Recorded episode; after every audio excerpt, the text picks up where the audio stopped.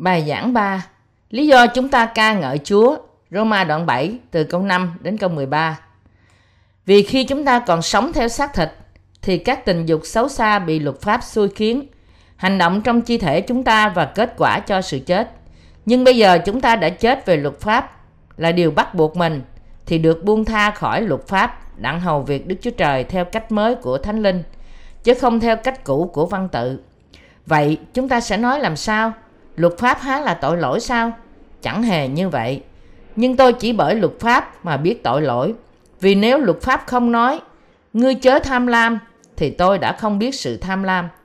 Ấy là tội lỗi đã nhân dịp bởi điều răng mà sanh ra mọi thứ ham muốn trong lòng tôi. Vì không có luật pháp thì tội lỗi chết đi.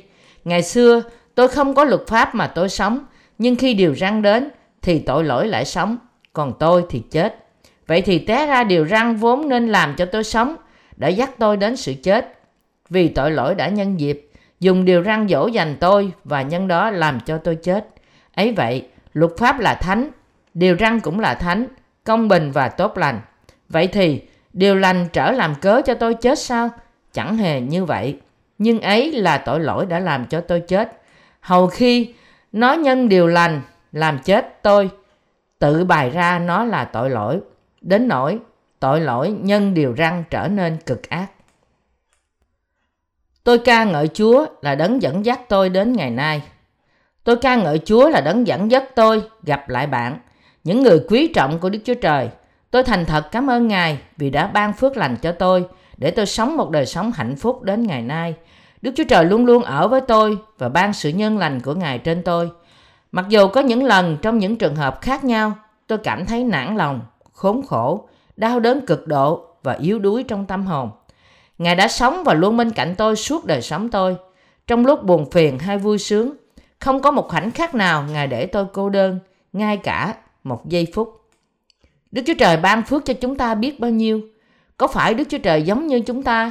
Ngài ban sự nhân từ trên chúng ta trong hai ba lần, nhưng thật sự Ngài đã mất lòng kiên nhẫn. Đức Chúa Trời không phải là con người. Lòng kiên nhẫn Ngài vô giới hạn. Ngài tiếp tục ban lòng thương xót không chấm dứt của Ngài trên chúng ta, không quan tâm đến việc chúng ta làm tốt hay không, có vâng lời Ngài hay không. Với một Đức Chúa Trời yêu thương như thế, chúng ta không thể làm gì ngoại trừ ca ngợi, thờ phượng và phục vụ Ngài. Vua David ca ngợi Chúa suốt đời ông. Cảm tạ Ngài vì sự chăm sóc của Ngài trong mọi khi ông buồn phiền qua những gian khổ trong đời sống ông. Ông xưng nhận rằng nhờ Ngài tôi sẽ xông ngang qua đảo binh Cậy Đức Chúa Trời tôi, tôi sẽ vượt khỏi tường thành. Thi Thiên 18 câu 29 Đức Chúa Trời chúc phước cho chúng ta vô cùng. Chúng ta không thể đủ lời ca ngợi Ngài. Chúng ta có thỏa lòng khi chúng ta thành lập một nhà thờ rộng bằng cả thế giới này không? Chúng ta có thỏa lòng khi chúng ta xây dựng một nhà thờ cao tận mây xanh không? Dĩ nhiên không. Chúng ta có thể xây dựng một nhà thờ đẹp và to lớn nhất theo sự tưởng tượng của chúng ta nhưng nó không thuộc về kích cỡ hay vẻ đẹp của vật chất. Nhưng sự thật là Đức Chúa Trời đã làm một việc kỳ diệu trong việc kêu gọi những linh hồn, làm cho họ nghe lời của Ngài và cho phép họ được tái sanh bởi tin lời Ngài. Không có gì để chúng ta làm hơn là ca ngợi Chúa vì tất cả những phước hạnh này. Chúng ta dâng lời cảm tạ lên Đức Chúa Trời vì Ngài cho phép chúng ta được phục vụ Ngài, mang kết quả cho công việc Ngài. Nếu không, chắc chắn nó chỉ là những đời sống tiêu phí vô ích. Bạn không biết ơn khi Đức Chúa Trời để bạn trong một trung tâm an nghỉ mới sao? Đức Chúa Trời chúng ta ban phước cho chúng ta bởi ân điển vô hạn của Ngài và gìn giữ chúng ta như con ngươi của mắt Ngài. Chúng ta là ai và chúng ta đã làm những gì để xứng đáng với tình yêu của Ngài? Chúng ta không là gì cả và chúng ta cũng chẳng làm được gì cả. Đức Chúa Trời đã làm cho chúng ta quý trọng trước mặt Ngài không phải bởi chúng ta có một cái gì đó được bày tỏ ra nhưng vì chúng ta được tái sanh chúng ta không là gì cả nhưng trở thành quý trọng khi chúng ta gặp Đức Chúa Giêsu Christ. Đức Chúa Trời đã làm cho chúng ta những kẻ đang trôi nổi trong sự ngu xuẩn của mình và lạc hướng trong sa mạc, đi đến sự chết và rồi biến mất trong các bụi, tro tàn được trở nên những con cái Ngài. Tình yêu mà Đức Chúa Trời ban cho chúng ta thật tốt, đẹp và vĩ đại biết bao. Ngợi khen Đức Chúa Trời. Đức Chúa Trời cứu chúng ta với tình yêu vô điều kiện trong sự công chính của Ngài. Có nhiều người đến với sự cứu rỗi hơn là sự giải thoát. Nó có nghĩa là linh hồn của chúng ta ngày nay ở trong sự tương giao với Đức Chúa Trời. Nó có nghĩa là tình yêu của Ngài hiện nay là của chúng ta.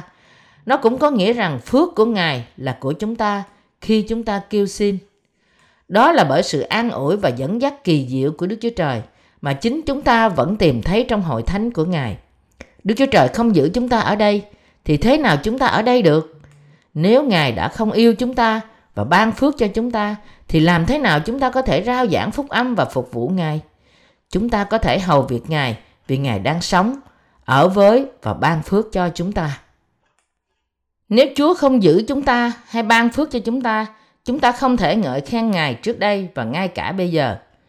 Đức Chúa Trời yêu thương, ban phước, an ủi và bao phủ chúng ta bằng cánh tay nhân từ của Ngài để chúng ta có thể phục vụ, đi theo, ngợi khen và thờ phượng Ngài. Điều này không đúng sao? Chúng ta ngợi khen Chúa với cả tấm lòng của chúng ta vì công việc kỳ diệu của Ngài và tình yêu vô cùng tận mà Ngài dành cho chúng ta. Đức Chúa Trời đã làm quá nhiều cho những ai Ngài cứu. Đó là ngày giải thoát chúng ta và Ngài tiếp tục tăng cường đức tin của những thánh đồ tái sanh là bằng chứng mà Đức Chúa Trời giữ chúng ta và Ngài đang bảo vệ chúng ta. Đức Chúa Trời thi hành và hoàn thành ý chỉ Ngài qua chúng ta. Tôi tin Đức Chúa Trời ban phước cho tất cả hội thánh của Ngài, những hội chúng của những người tái sanh trên toàn cầu và sẽ ban phước cho họ mãi mãi. Chúng ta trải qua gian khổ, nhưng Đức Chúa Trời luôn ở cùng chúng ta, làm cho chúng ta có thể chịu đựng và tiếp tục thi công, thi hành công việc mà Ngài giao phó. Tăng cường tinh thần chúng ta và chuẩn bị lòng của chúng ta để có đức tin nhận nhiều ơn phước hơn. Ân điển của Ngài thật vĩ đại biết bao. Tôi dâng lên Chúa lời cảm tạ một lần nữa. Chúng ta có thể ca ngợi Chúa với cả tấm lòng của chúng ta. Vì khi chúng ta còn sống theo xác thịt, thì các tình dục xấu xa bị luật pháp xui khiến, hành động trong chi thể chúng ta và kết quả cho sự chết. Nhưng bây giờ, chúng ta đã chết về luật pháp, là điều bắt buộc mình thì được buông tha khỏi luật pháp, đặng hầu việc Đức Chúa Trời theo cách mới của Thánh Linh, chứ không theo cách cũ của văn tự. Roma đoạn 7 câu 5 câu 6 Kinh Thánh nói rằng khi chúng ta sống trong xác thịt, những đam mê tội lỗi bị luật pháp xui khiến, hành động trong chi thể chúng ta và mang bông trái của sự chết. Tuy nhiên, Kinh Thánh cũng nói, nhưng bây giờ chúng ta đã chết về luật pháp là điều bắt buộc mình, thì không buông tha khỏi luật pháp đặng hầu việc Đức Chúa Trời theo cách mới của Thánh Linh, chứ không theo cách cũ của văn tự. Xác thịt có thể được giải thoát khỏi dục vọng của tội lỗi không? Loài người có hai phương diện cùng tồn tại. Một là xác thịt và hai là tấm lòng. Xác thịt không thể đạt đến sự công chính của Đức Chúa Trời mặc dù nó cố gắng khó nhọc như thế nào đi nữa mà cũng không thể giữ luật pháp của Đức Chúa Trời. Xác thịt của chúng ta không bao giờ có thể giữ luật pháp của Đức Chúa Trời, ngay cả sau khi chúng ta được tái sanh, dù cho chúng ta cố gắng khó nhọc thế nào đi nữa. Vì thế, sứ đồ Phaolô nói: vì khi chúng ta còn sống theo xác thịt, thì các tình dục xấu xa bị luật pháp xui khiến, hành động trong chi thể chúng ta và kết quả cho sự chết. Roma đoạn 4 câu 15 chỉ tỏ, vì luật pháp sanh ra sự giận, song đâu không có luật pháp thì đó cũng không có sự phạm luật pháp. Chúng ta phải ca ngợi Đức Chúa Trời của chúng ta với cả tấm lòng của chúng ta. Đức Chúa Trời tạo nên chúng ta để ca ngợi Ngài bởi sự tươi mới trong Thánh Linh chứ không phải trong sự cũ của văn tự. Vì ai cầm giữ luật pháp thì đã bị rủa xả bởi luật pháp rồi. Xác thịt thì khác với tấm lòng. Xác thịt thì hạn chế, nhưng tấm lòng có thể nhận được lời Đức Chúa Trời ngợi khen Ngài bởi đức tin. Tấm lòng cũng có thể được giải thoát khỏi tội lỗi. Chúng ta đã chết đối với luật pháp. Tôi chết vì tôi đã chết đối với những gì cầm buộc tôi.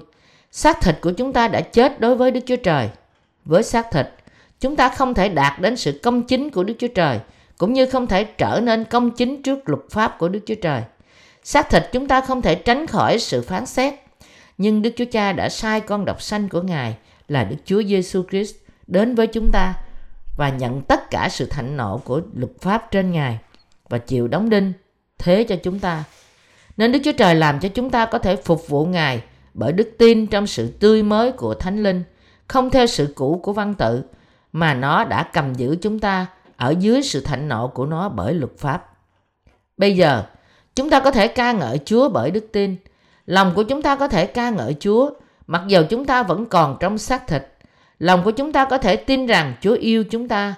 Chúng ta có thể ca ngợi Đức Chúa Trời vì chúng ta tin rằng chúng ta đã chết trong đấng Christ.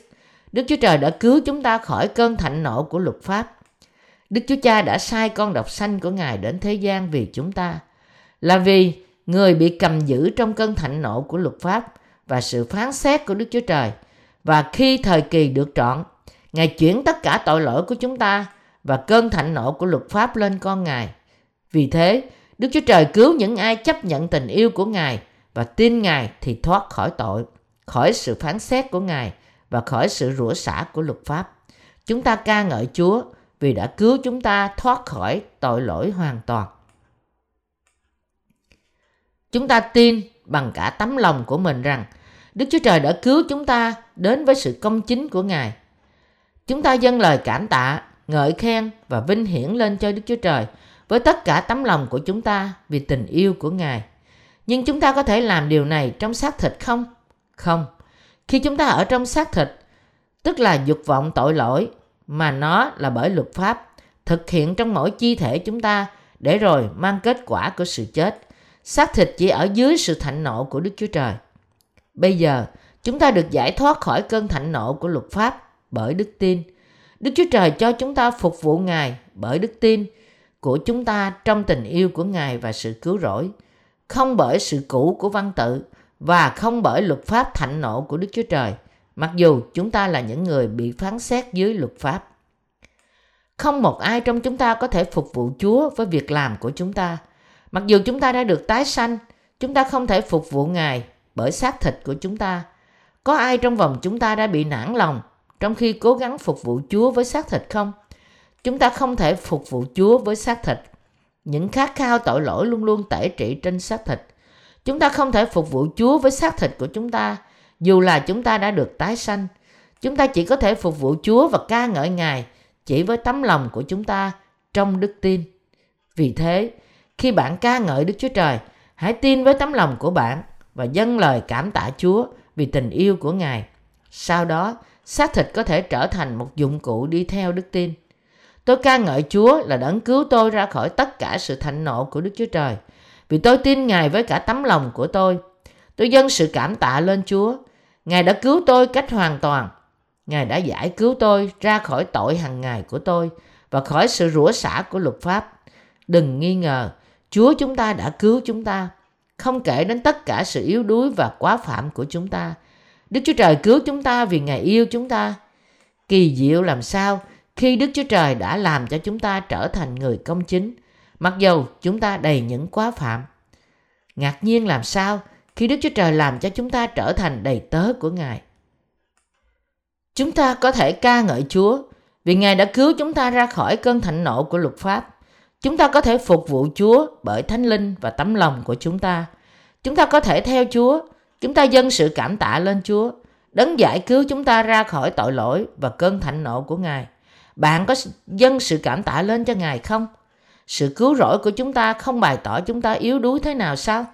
Bao nhiêu lần chúng ta thất bại trong cuộc sống? Việc theo ý Ngài, mặc dù chúng ta cố gắng hết sức mình để thực hiện nó, bao nhiêu lần chúng ta khoe mình, bao nhiêu lần chúng ta yếu đuối, chúng ta không bao giờ có thể ca ngợi Chúa với xác thịt và việc làm của chúng ta. Không phải bây giờ mà cả trong tương lai. Chúng ta ca ngợi Đức Chúa Trời vì những gì Ngài đã làm cho chúng ta. Chỉ với tấm lòng của chúng ta và bởi đức tin của chúng ta, chúng ta có thể ca ngợi Chúa. Chúng ta không thể ca ngợi Chúa với xác thịt. Sự công chính riêng của chúng ta bị tan vỡ ra từng mảnh vụn trong lúc chúng ta theo Chúa. Thế giới của tâm trí và thế giới của xác thịt phải bị chia cắt. Đây là sự chia cắt của tâm linh ra khỏi xác thịt. Bạn có tin điều này không? Nó thật vô ích cho chúng ta để cố gắng trong xác thịt.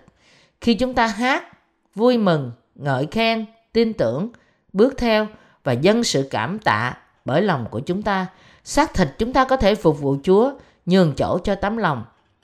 Chúng ta ca ngợi Chúa và dâng lên sự cảm tạ lên Ngài vì sự cứu rỗi của chúng ta. Chúng ta hát. Tất cả tội lỗi chúng ta được cất đi vì Golgotha. Đời sống của chúng ta là một bài ca vì Golgotha. Đấng Christ cứu Chúa của tôi đang sống để giải thoát tôi khỏi tội lỗi. Ngày nào đó, Ngài trở lại là Ngài phước hạnh vô cùng. Vâng, tất cả bởi vì Golgotha. Nhưng đôi khi chúng ta vấp ngã vì xác thịt. Chúng ta nghĩ về mình chúng ta. Tại sao tôi quá yếu đuối mặc dù tôi vô tội? Rồi chúng ta thật ngạc nhiên. Tất cả tội của tôi đã mất đi rồi. Đúng, đời sống tôi với đầy tiếng ca cũng đúng. Tất cả vì Golgotha. Đúng. Nhưng tại sao tôi quá yếu đuối? Chúng ta nên dâng sự cảm tạ và bước theo Chúa Giêsu với sự vui mừng hơn. Nhưng tại sao tôi đầy dẫy những khuyết điểm? À, xác thịt đáng thương của tôi. Khi chúng ta cảm thấy buồn, Đức Chúa Trời phán với chúng ta, tại sao ngươi sờn ngã? Ngươi không biết rằng ta là cứu Chúa ngươi sao? Ta làm cho ngươi trở thành công chính. Chúng ta không thể phục vụ mà cũng không thể theo Chúa bằng xác thịt. Chúng ta có thể phục vụ Chúa bằng cách tin vào những gì Ngài đã làm để cứu chúng ta bởi yêu Ngài, dân sự cảm tạ và vinh hiển cho Ngài với cả lòng của chúng ta. Tôi muốn bạn ca ngợi Đức Chúa Trời với cả tấm lòng của bạn.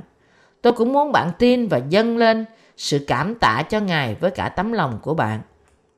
Những điều này chỉ có thể qua tấm lòng mà thôi. Chúng không thể có với xác thịt.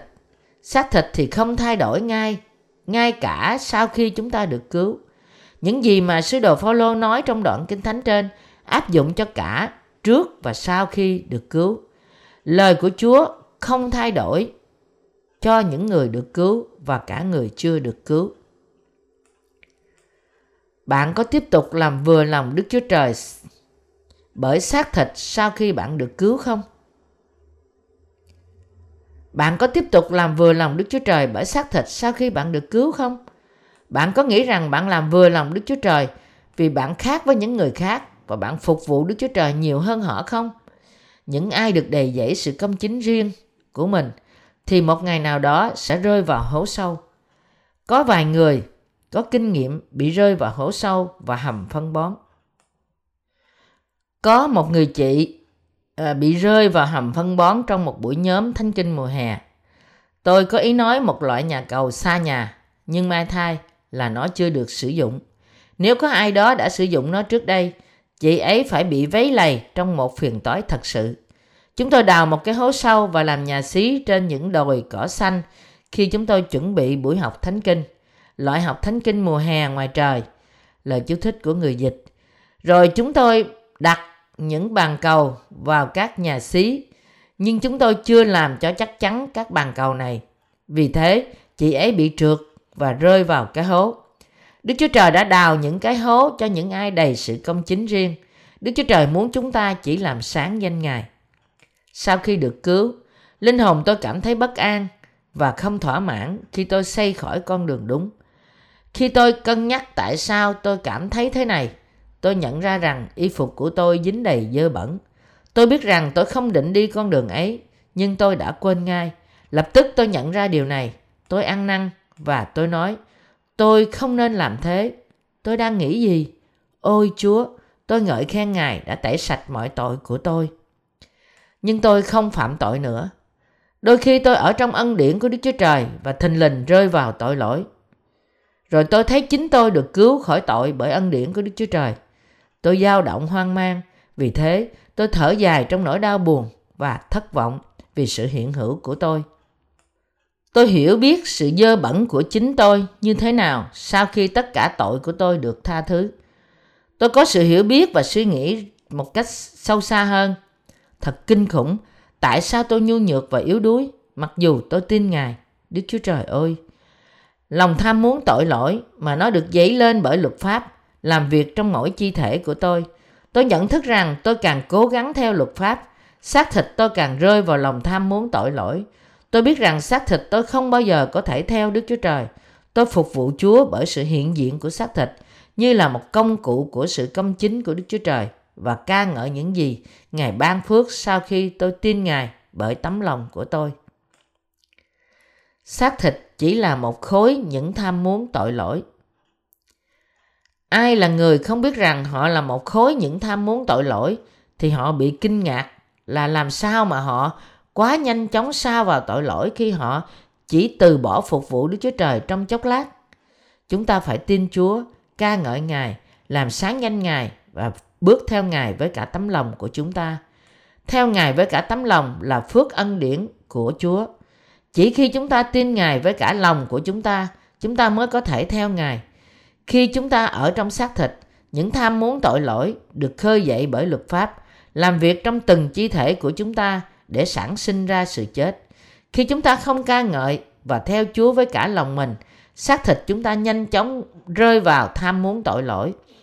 Mỗi người trong chúng ta đều có khuynh hướng này, như Phaolô đã làm. Phaolô ở độc thân suốt đời ông để rao giảng phúc âm, nhưng ông biết rằng tội lỗi sống lại qua sự tham muốn đầy tội lỗi của xác thịt.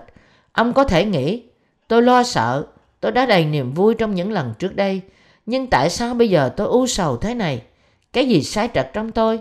Tôi đã quá thuộc linh trong chốc lát vừa qua, nhưng bây giờ tôi cảm thấy giống như cặn bã. Sau khi suy nghĩ như thế, ông hiểu ra rằng ông không thể phục vụ Đức Chúa Trời mà không chia cách xác thịt ra khỏi tấm lòng. Khốn nạn cho tôi, tôi không thể làm điều lành bởi xác thịt. Xác thịt sản sinh ra tấm lòng khi chúng ta ca ngợi và bước theo Đức Chúa Trời bằng cả lòng mình. Sứ đồ Phaolô đã nhận ra lẽ thật này. Chúng ta không thể làm gì ngoại trừ phạm tội. Bạn hiểu điều này không? Khi một người vô tội ca ngợi, tin cậy và theo Chúa với cả lòng mình, thì xác thịt đi theo tấm lòng. Trước tiên, người đó có thể nghĩ, tôi đã được cứu khỏi mọi tội của tôi, ngợi khen Chúa, tôi quá vui sướng. Nhưng lòng ham muốn tội lỗi ngày càng thêm, được phô bày ra trong con người vào đúng thời điểm của nó. Những ai đầy sự công chính riêng của mình thì quá dễ dàng thất vọng về bản ngã riêng của họ như là lòng tham muốn tội lỗi đến với họ một chút lúc này, một chút lúc khác. Mặc dù họ có thể không nghĩ thế, thật ra họ xấu hơn những gì họ nghĩ về chính họ. Chúng ta phải biết rằng xác thịt của chúng ta là một khối tham vọng tội lỗi. Chúng ta không tin cậy vào xác thịt, chúng ta không lệ thuộc vào nó. Thay vào đó, chúng ta tin vào ân điển của Chúa, tôn cao Ngài và bước theo Ngài với cả lòng của chúng ta. Những điều này chỉ có thể thực hiện bởi tấm lòng.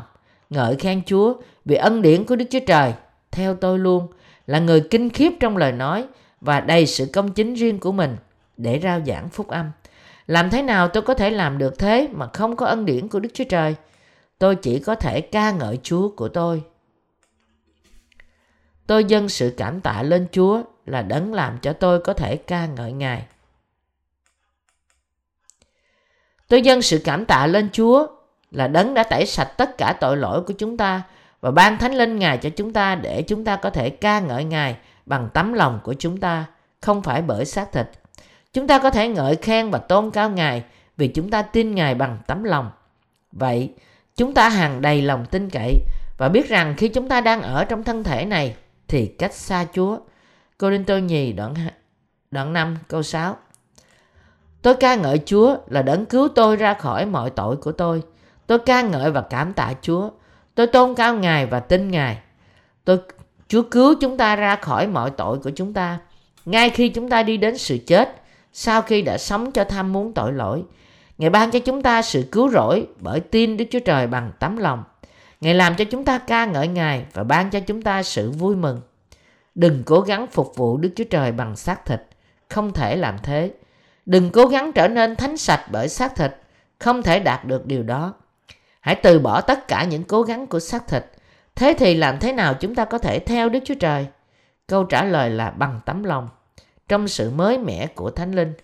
Đức Chúa Trời của chúng ta đã cứu chúng ta, vì thế theo Ngài bằng tấm lòng của bạn, nó làm cho bạn có thể nhận được sự cứu rỗi. Tôi ngợi khen Đức Chúa Trời. Có bao nhiêu người than khóc cho chính họ? Họ than thở trong đau buồn và giày vò chính họ bởi lời nói. Tại sao tôi cư xử thế này? Đừng giống như họ. Không thể không có sự phạm tội trong xác thịt bạn. Đừng cố gắng tìm kiếm những gì không thể có.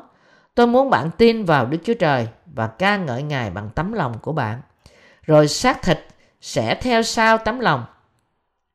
Bạn có cố gắng theo Chúa bằng xác thịt của bạn trong một thời gian dài sau khi được cứu không? Bạn có một công việc khó mà bạn đang dự định làm không? Nếu có, thì năng đề chính là bạn đã đang cố gắng phục vụ Chúa bằng xác thịt, không bằng tấm lòng. Bạn có biết những lời vô lễ và vu cáo mà người ta nói tôi không? Họ cười nhạo tôi, khinh bỉ tôi, nhưng tôi chỉ cười với họ vì họ không biết những gì đang diễn tiến trong tôi. Tôi có thể rao giảng phúc âm vì Chúa đã tẩy sạch mọi tội lỗi tôi rồi. Nếu Chúa không tẩy sạch tất cả tội lỗi tôi, tôi đã bị Đức Chúa Trời phán xét và chết rồi. Đức Chúa Trời làm cho tôi trở nên trọn vẹn, làm cho tôi làm một với Đức Thánh Linh.